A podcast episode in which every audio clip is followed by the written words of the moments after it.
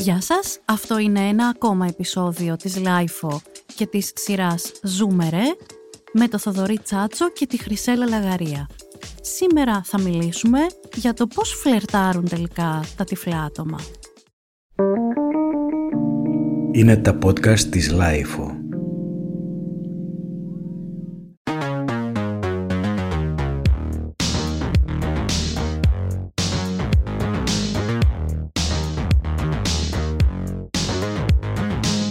Θυμάσαι την πρώτη μας φορά που κάναμε podcast εδώ και μας έλεγες για τα μηνύματα λοιπόν που έστελνες εκεί ως παιδί ή έφηβη εν πάση περιπτώσει και ήταν κάπως πιο ε, πικάντικα.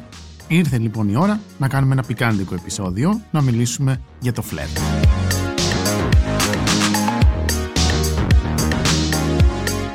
Μάλιστα το ήξερα, όπως μου συμβαίνει πάντα, ότι ό,τι πω κάποια στιγμή θα χρησιμοποιηθεί εναντίον μου. Ακριβώς. Αλλά επειδή... δεν είμαι μόνο εγώ που έχω εκτεθεί σε αυτή τη σειρά podcast. Θέλω να μου πεις εσύ λοιπόν, μιλώντας για το φλερτ. Εσύ είσαι τυφλός. Το επιβεβαιώνεις αυτό? Το επιβεβαιώνω, ναι. Δεν, δεν κρύβεται γι' αυτό.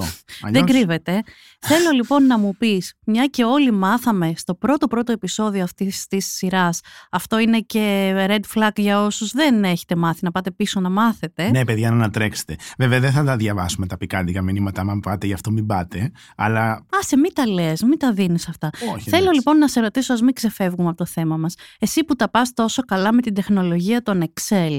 Για παράδειγμα, στο δύο χιλιάδες είκοσι δύο που φλερτ, dating σημαίνει apps, πώς θα πας εσύ με αυτό το κομμάτι? Αν χρησιμοποιώ εφαρμογές ε, dating. Ξέχασα ότι πρέπει να μιλάω σε έναν άνθρωπο ε, σαν να είναι πιο παλιάς γενιάς. Μπράβο, ναι, μπράβο, αυτό. Ναι. Έχω χρησιμοποιήσει εφαρμογές, έχω χρησιμοποιήσει, πρέπει να πω και ποιες, να κάνουμε διαφήμιση. Έχω χρησιμοποιήσει το Tinder, ας πούμε, του οποίου παρεμπιπτόντως, επειδή μου αρέσει πάρα πολύ. Πες τι ο... με έβαλες να κάνω, θα τα πεις τώρα, θα εκτεθείς. Αυτό θα πω, ναι, επειδή μου, μου αρέσει πάρα πολύ ο ήχος που, που έκανε η εφαρμογή, δεν ξέρω αν τον κάνει ακόμα, έχω πολύ καιρό να την χρησιμοποιήσω. Ε, ο ήχος που έκανε όταν ματσάρεις με κάποιο άλλο άτομο, είχε ένα πολύ ωραίο ήχο. Και σε έβαζε εσένα να κάνεις από το δικό σου τυχαία likes για να κάνει συνέχεια τον ήχο το εκείνο. Ναι, γιατί σε αυτόν δεν πάταγε καμία.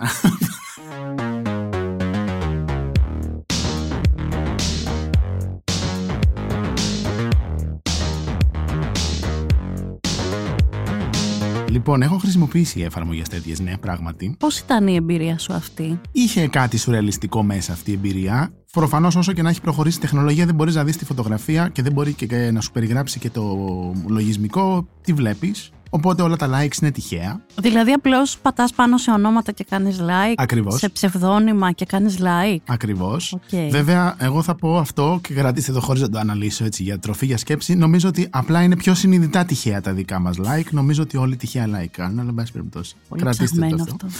Οπότε, ναι, το πρώτο βήμα είναι ότι κάνεις τυχαία likes. Αν ματσάρεις, έχει καλός. Ακούς και τον ήχο τον πολύ ωραίο, αν υπάρχει ακόμα. Και μετά προχωράς ε, όπου είναι να προχωρήσεις. Μάλιστα.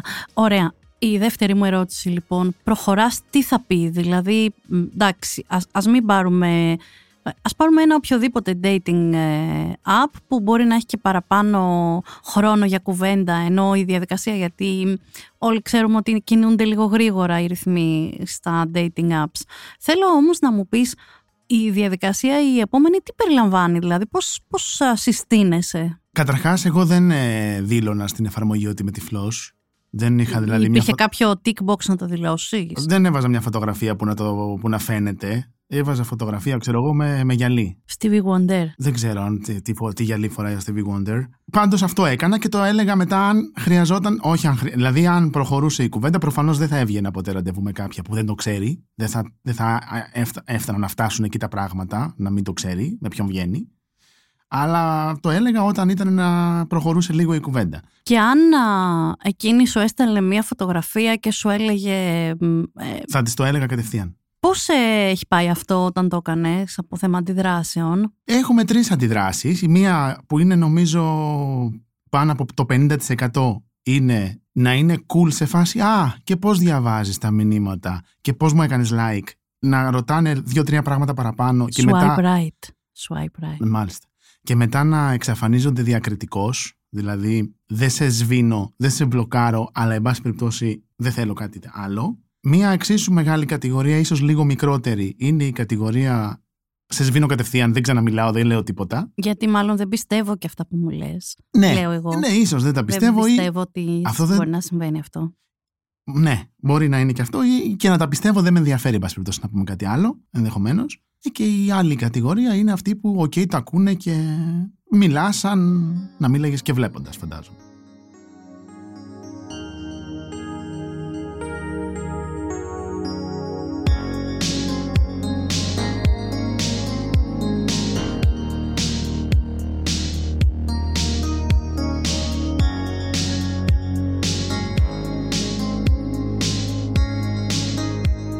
Ωραία. Θέλω να πάμε λίγο στην πρώτη κατηγορία, γιατί έχει πολύ ενδιαφέρον η πιθανή σκέψη πίσω από αυτήν που εμείς ξέρουμε και από την εμπειρία μας πια, ότι δεν είναι μόνο πιθανότητα, γενικότερα σαν σκέψη. Την ε, περίπτωση Α που λέει ότι «Οκ, okay, ρε παιδί μου, δεν σε διαγράφω, γιατί στεναχωριέμαι να σε διαγράψουν, σε μπλοκάρω». Ε, τον τυφλό τον καημένο το διαγράψεις, κρίμα. Μπράβο. Άστον εκεί. Ε, Ένας τυφλός όμως τελικά έχει σεξουαλικές ανάγκες και ένα άτομο ανάπηρο γενικότερα. Λοιπόν, υπάρχει μία αποσεξουαλικοποίηση, νομίζω, τον αμαία από τους ανθρώπους, τους, τους αρτιμελείς. Δηλαδή, κάπως, τους μη αμαία. Τους μη αμαία. Έχουμε δηλαδή περάσει στα μυαλά πολλών ανθρώπων, η αναπηρία έχει κάπως συνυφαστεί με την αγνότητα. Mm. Δηλαδή ότι αυτοί οι άνθρωποι είναι πιο ε, άδολοι, πιο αθώοι, πιο πλατωνιστές, να το, δεν ξέρω πώς ακριβώς, τι, ή τέλος πάντων πιο ανίκανοι να κάνουν τέτοια πράγματα, για να το πούμε και πιο κοινικά, δεν ξέρω τι ακριβώς ισχύει από όλα αυτά, ίσως και λίγο από όλα αυτά μαζί. Mm-hmm. Εντάξει, τώρα τι να πω.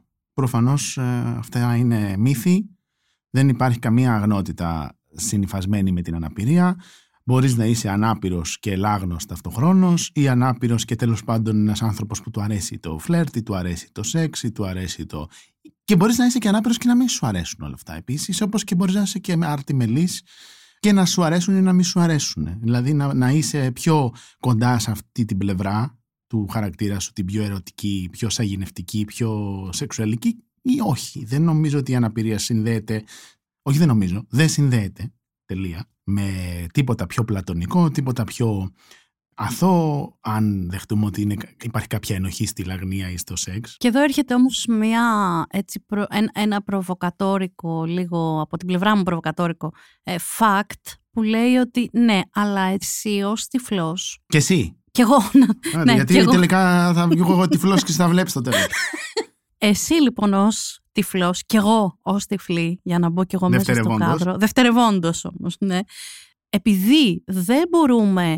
να δούμε κάποιον, ας, ας φύγουμε από τα dating apps και την τεχνολογία. Άντε δόξα τω Θεώ. Και, και ας πάμε στον παραδοσιακό τρόπο γνωριμιών με τους ανθρώπους που προκύπτει και το φλερτ, ας πούμε. Δηλαδή, εσύ δεν μπορείς και εγώ δεν μπορώ να φλερτάρω έναν άνθρωπο σε ένα μπαράκι, σε ένα μαγαζί. Σε να του κλείσω το μάτι και να έρθει. Ναι, πούμε, δεν μπορώ να του κλείσω κανένα μάτι. Mm, Όχι, είναι υπάρχει πιθανότητα. Ναι, ε, είναι. Οπότε... Εκεί λοιπόν ε, εδράζεται το στερεότυπο ή ένα κομμάτι του στερεοτύπου τουλάχιστον που αφορά ειδικά στους τυφλούς που λέει ότι εσύ βλέπεις την ουσία του άλλου, άρα δεν είσαι επιφανειακός τύπος εσύ όπως Όχι. είμαστε εμείς οι άτιμοι οι που οι βλέπουμε, εσύ έχεις εξαγνιστεί από όλα Μπράβο, αυτά. Μπράβο, εσείς ακούτε σου λέει μια φωνή μόνο και φτάνει τελείως. Ναι. Ερωτεύεστε με τη φωνή. Με τη φωνή. Τι, τι... Εσύ το αγοράζεις αυτό? Όχι βέβαια, δεν, δεν το αγοράζω. αγοράζω. Δηλαδή τι σημαίνει αυτό? Δηλαδή σημαίνει ότι ναι, ναι βέβαια, ε, ο καθένας θα ερωτευτεί με τα εργαλεία που έχει στη διάθεσή του. Στη δική μου διάθεση είναι μία φωνή. Η φωνή από μόνη της δεν λέει τίποτα. Πρέπει να ξέρει να μιλάει καλά ελληνικά, δικό μου... Εντάξει, ο καθένας έχει τις ανομαλίες του, στοιχειωδώς δηλαδή. Πρέπει να έχει ωραίο χιούμορ, πρέπει να, πρέπει να μου βγάζει αυτά τα... που δεν μ' αρέσει η λέξη να τη λέω εμένα καθόλου, αλλά δεν έχω κι άλλο τρόπο να το πω. Τα vibes με κάνουν να θέλω τον άνθρωπο αυτόν που μου μιλάει και σε κάθε περίπτωση πολύ γρήγορα αν αποκτήσουμε περαιτέρω επαφή, ακόμα και αν αυτή η επαφή είναι να βγούμε μαζί από το μαγαζί, έχω πολύ καλή εικόνα για το πώς είναι, τουλάχιστον στο επίπεδο... του πώς είναι το σώμα του, το ύψος του. Χουφτώνεστε μέσα στο μαγαζί, βρε, το, το, το ξένο μαγαζί. Όχι, ούτε στο ξένο, ούτε στο γνωστό μαγαζί. Δεν χουφτωνόμαστε καθόλου. Ο σωστός τρόπος συνοδείας ενός τυφλού ατόμου λέει ότι θα κρατήσεις από το ύψος του αγκώνα, λίγο πιο πάνω από το ύψος του αγκώνα, τον άνθρωπο που βλέπει για να πάτε μαζί κάπου. Αυτό από μόνο του είναι μια πολύ δυνατή πληροφορία για την εμφάνισή του, που όπως και στους ανθρώπους που βλέπουν υπάρχουν τυφλοί που τους ενδιαφέρει περισσότερο και άλλοι τυφλοί που τους ενδιαφέρει λιγότερο. Ακριβώς έτσι, δηλαδή μπορείς να έχεις μέσω της αφής πολύ καλή εικόνα του σώματος, του ύψους, του... αν προχωρήσει κι άλλο η, η, η αφή και του προσώπου ή τα μαλλιά ή οτιδήποτε, θα ξέρεις πώς... Τώρα το πας εσύ πιο... Δεν θα πω τίποτα ύποπτο. Είναι το podcast, θα έχει καταλληλότητα για όλους η σήμανσή του. Είναι ελεύθερη. Από εκεί και πέρα, ειδικά αν, δεν, αν είσαι γενετής τυφλός και δεν έχεις δει ποτέ, νομίζω δεν, δια, δεν νομίζω θα, θα διαφωνήσεις ότι αν κάποιος είναι ξανθός, ας πούμε, μελαχρινός ή καστανός, είναι απλά λέξεις, δεν σου δίνουν κάποια συγκεκριμένη πληροφορία εσένα. Μπορεί και να μου δίνουν, αλλά όχι τόσο μεγάλη ώστε να με ενδιαφέρει σε επίπεδο... Και νομίζω και να βλέπα τι θα έλεγα. Α, εγώ με μελαχρινό ποτέ, ποτέ, ποτέ. Οκ, okay. είναι, είναι μια πληροφορία. Εν πάση περιπτώσει, εμένα δεν μου δίνουν κάποια πληροφορία λοιπόν. Αλλά εν πάση περιπτώσει επίσης η εμφάνιση με τους δικούς μας τρόπους και τα δικά μας αντιληπτικά εργαλεία είναι σημαντική για πολλούς από εμάς. Για κάποιους μπορεί να μην είναι, όπως και για κάποιους που βλέπουν μπορεί να μην είναι. Δεν είναι λοιπόν ότι α, ερωτεύεσαι με μια φωνή, τελείωσε, ή εσύ κοιτάς μόνο την ουσία και είσαι τυχερός γιατί δεν σε ενδιαφέρει το περιτύλιγμα. Μπορεί και να σε ενδιαφέρει.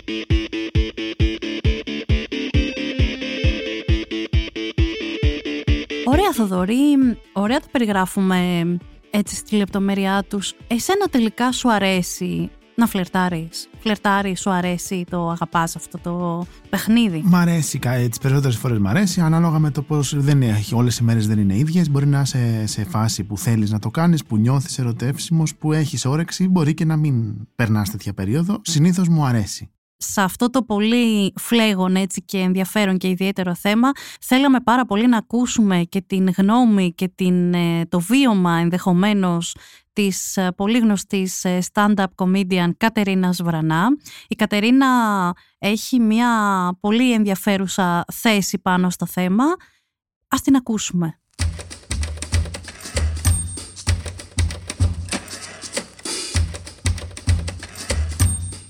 Λοιπόν, όσον αφορά το φλερτ, σε γενικές γραμμές και ως επιτοπλίστων, εγώ προσωπικά το λατρεύω. Ε, τα τελευταία πέντε χρόνια από τότε που έγινα ανάπηρη, ε, δυσκολεύομαι πάρα πολύ να φλερτάρω για δύο λόγους. Ο πρώτος είναι ότι έχει επηρεαστεί η όρασή μου και δεν βλέπω καλά και ιδίως το βράδυ δεν βλέπω σχεδόν καθόλου και ακόμα δεν είμαι, δεν έχω προσανατολιστεί ακόμα στο πώς να φλερτάρω καλά μη βλέποντας καλά. Ας πούμε, το παίζουν τα μάτια, δεν παίζει καθόλου στη φάση μου. Το δεκαεννιά άρχισα να κάνω παραστάσεις και να βγαίνω. Και πάνω από άρχισα πραγματικά να μπορώ να βγαίνω, άρχισε ο κορονοϊός. Οπότε έχω χάσει δύο χρόνια εξάσκησης στο φλερτ ε, αναπηρίας, στο ανάπηρο φλερτ, το φλερτ υπό συνθήκες αναπηρίας. Και νομίζω χρειάζομαι κάποιον σενσέι σαν τη Χρυσέλλα να με πάρει από το χέρι να μου διδάξει the ways of the flirt, όταν δεν βλέπεις καλά και πώς να μην κομπάς πέος κάποιον χωρίς να το θέλεις. Είναι πολύ σημαντικά αυτά τα πράγματα και πιστεύω ότι η Χρυσέλλα είναι ο άνθρωπος που μπορεί να με καθοδηγήσει σωστά. Ωραία, άρα μετά να πάρετε τηλέφωνο να συνεννοηθείτε πότε θα την εκπαιδεύσεις στο φλερτ. Ναι, με την Κατερίνα θα το κανονίσουμε παρέα. Πάρα πολύ ωραία. Καλά αποτελέσματα εύχομαι. Ευχαριστούμε. Και στις θα, δύο... θα τα έχουμε. Είμαι βέβαιος. Μα αυτό. Δεν το είναι, είμαι βέβαιος.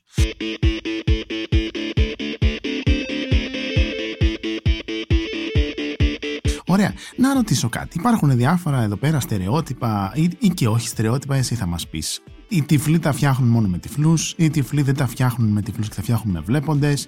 Ισχύουν αυτά, έχουν βάση, έχουν νόημα, έχουν καμία σημασία όλα αυτά? Έχουν σημασία καταρχάς να τα πούμε γιατί υπάρχουν. γενικά υπάρχει μια έτσι, γενικότερη αντίληψη που λέει ότι ωραία ρε παιδί μου, θέλετε να φλερτάρετε, θέλετε να ερωτευτείτε, θέλετε να νιώθετε χημεία και έλξη και πόθο και έρωτα, κάντε ό,τι θέλετε, αρκεί να το κάνετε μεταξύ σας.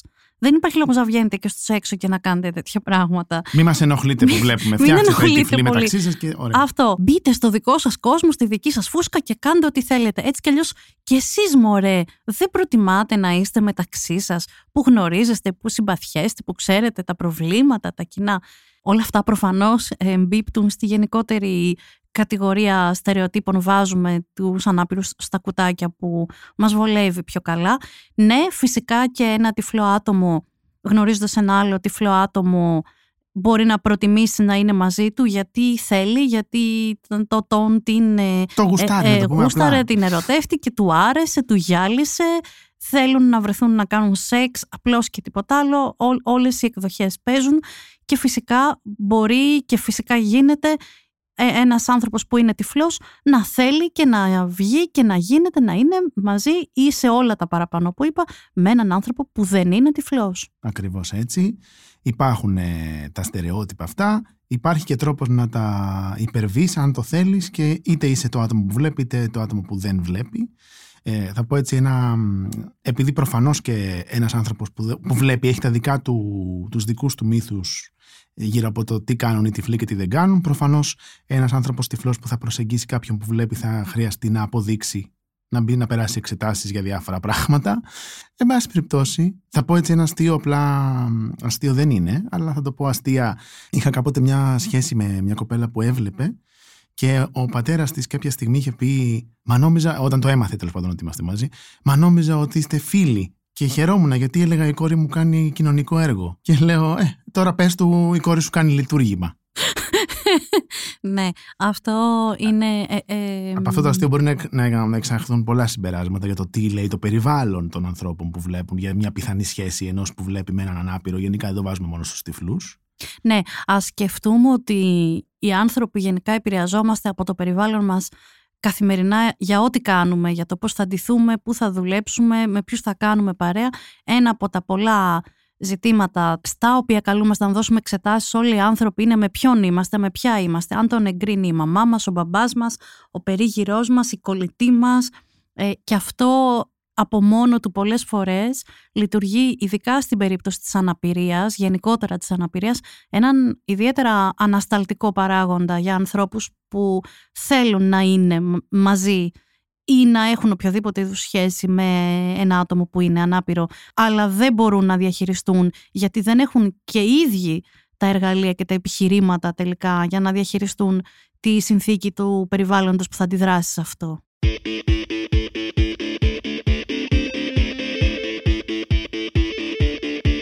Λοιπόν, είπαμε αρκετά για αυτά τα θέματα, μην το βαρύνουμε παραπάνω. Μπορεί να σκεφτεί νομίζω ο καθένας πολλά μέσα από αυτά που είπαμε. Ωραία, φλερτάραμε, τα φτιάξαμε, μπήκαμε σε εφαρμογές, γνωριστήκαμε στα μπαρ. Εν πάση περιπτώσει, κάποιοι άνθρωποι κάνουν φλερτ και σχέσεις με σκοπό κάποια στιγμή να φτάσουν κάπου. Να δημιουργήσουν και μια οικογένεια, σωστά. Σωστά. Συμπεριλαμβάνονται και τα αμαία σε αυτό. Σωστά, συμπεριλαμβάνονται. Συμπεριλαμβάνονται, ε. Ναι. Έχουν και αυτοί τις επιθυμίες να κάνουν παιδιά, για παράδειγμα, λες. Τις έχουν. Μάλιστα. Και κάνουν. Με ρωτάς αν μπορούν να κάνουν, με ρωτάς πώς γίνονται τα παιδιά. Φαντάζομαι με ρωτάς... ότι τεχνικά μπορούν. Ε? Ναι, μην τεχνικά πούμε τώρα. Μπορούν. Στάσεις, παιδιά, δεν θα σας πούμε. Μην περι... Αν περιμένετε μέχρι εδώ να ακούσετε, δεν θα ακούσετε στάσεις. Χαλάει όλα τα... όλη τη... τη μαγεία του τι να περιμένετε μετά. Ωραία. Ναι. Πάντως κάποιοι κάνουν παιδιά. Ναι. Αρκετοί, πολλοί άνθρωποι. Αρκετοί και πολλοί, όντας ανάπηροι. Εμείς ρωτήσαμε έναν τέτοιο άνθρωπο. Ρωτήσαμε το φίλο μας τον Σπύρο Σκορδίλη, ο οποίος είναι ενεργό μέλος της αναπηρικής κοινότητας, είναι τυφλός ο ίδιος, έχει δύο παιδιά. Και εγγόνια. Και εγγόνια έχει, να τα χαίρεται όλα μαζί και να τον χαίρονται και αυτοί. Για να δούμε τι μας είπε.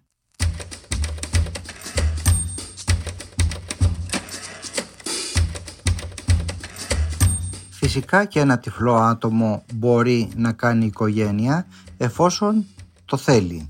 Η οικογένεια, επειδή στον δρόμο της ζωής φέρνει προβλήματα, δημιουργεί προβλήματα, πρέπει να είσαι έτοιμος να τα αντιμετωπίσεις. Υπάρχουν πολλά πρακτικά ζητήματα τα οποία προκύπτουν μέσα από τη δημιουργία της οικογένειας. Από την αγορά και τον εφοδιασμό του σπιτιού, από την καθαριότητα και τη συντήρησή του, από τον εξοπλισμό του σπιτιού και φυσικά έρχεται και μοιραία και επόμενα και το θέμα των παιδιών. Η ευθύνη της ανατροφής του παιδιού ε, πρέπει να είναι δική σου. Είτε είσαι παντρεμένος με ένα τυφλό άτομο, είτε είσαι παντρεμένος με έναν άνθρωπο ο οποίος βλέπει, πρέπει και εσύ εξίσου να έχεις το μέρος της ευθύνης που σου αναλογεί. Και φυσικά πρέπει να έχουμε πάντα στο μυαλό μας, και θέλω και τη δική σου οπτική σε αυτό, Θοδωρή, ότι εδώ συζητάμε για το πώς δείχνουμε σε έναν άνθρωπο ότι μας αρέσει. Αλήθεια, εσύ αν σου αρέσει μια γυναίκα, πώς θα της το δείξεις? Θα την πλησιάσω, νομίζω, θα προσπαθήσω να της μιλήσω. Αν είναι δεκτική στην επικοινωνία και ρέει η επικοινωνία, γιατί μπορεί και να μην ρέει, μπορεί εγώ να λέω άλλα και αυτή να μην έχει όρεξη για τις βλακίες τις δικές μου,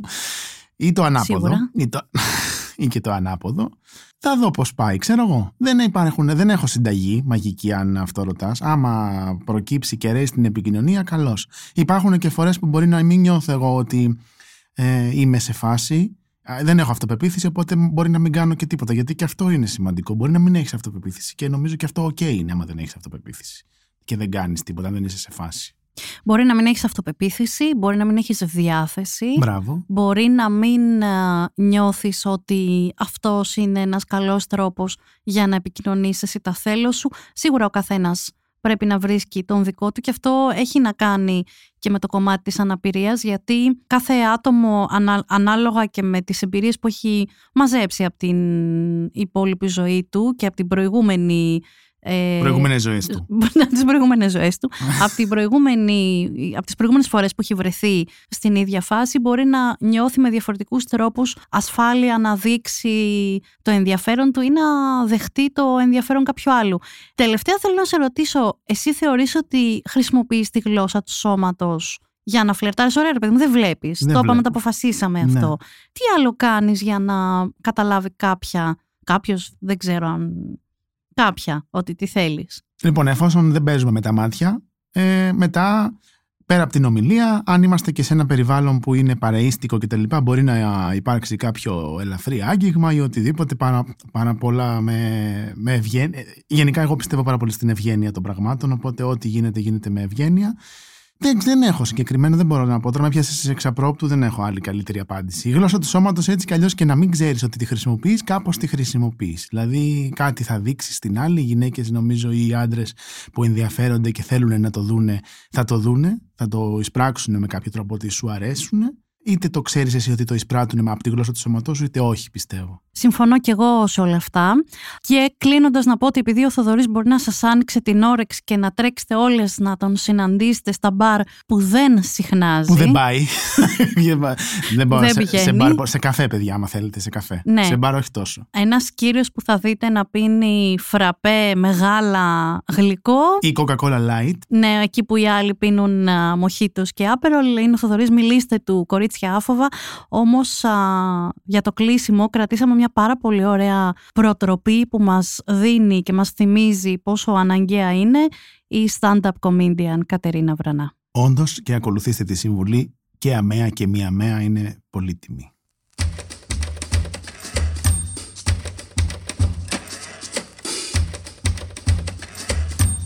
Νομίζω δεν είναι υποχρεωτικό να φλερτάρεις όταν βγαίνεις sexually. Το ότι είσαι σε ένα μπαράκι ή έξω με φίλους δεν σημαίνει ότι αυτόματα εκείνο το βράδυ ίσως το τσακίρι κέφι να τη πέσει και να σου τη πέσουνε.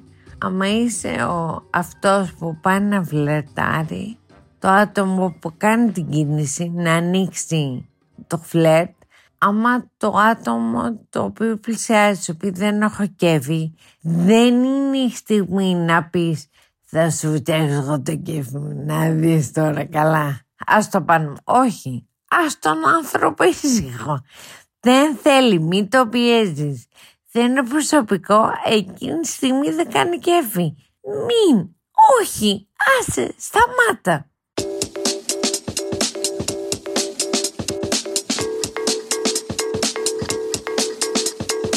Αυτό ήταν ένα ακόμα επεισόδιο της σειράς podcast Zoomερέ με το Θοδωρή Τσάτσο και τη Χρυσέλλα Λαγαρία. Γράψτε μας ερωτήσεις, σκέψεις, επιθυμίες για καινούρια θέματα στο mail podcast at λάιφο τελεία τζι άρ με θέμα Zoomερέ. Για να μην χάνετε κανένα επεισόδιο της σειράς podcast Zoomερέ, ακολουθήστε τα podcast «Ο Επόμενος Κόσμος» της LiFO στο Spotify, στα Google και τα Apple Podcasts. Ηχοληψία, επεξεργασία και επιμέλεια, Φέδωνας Χτενάς και Μερόπη Κοκκίνη. Ήταν μια παραγωγή της LiFO. Είναι τα podcast της LiFO.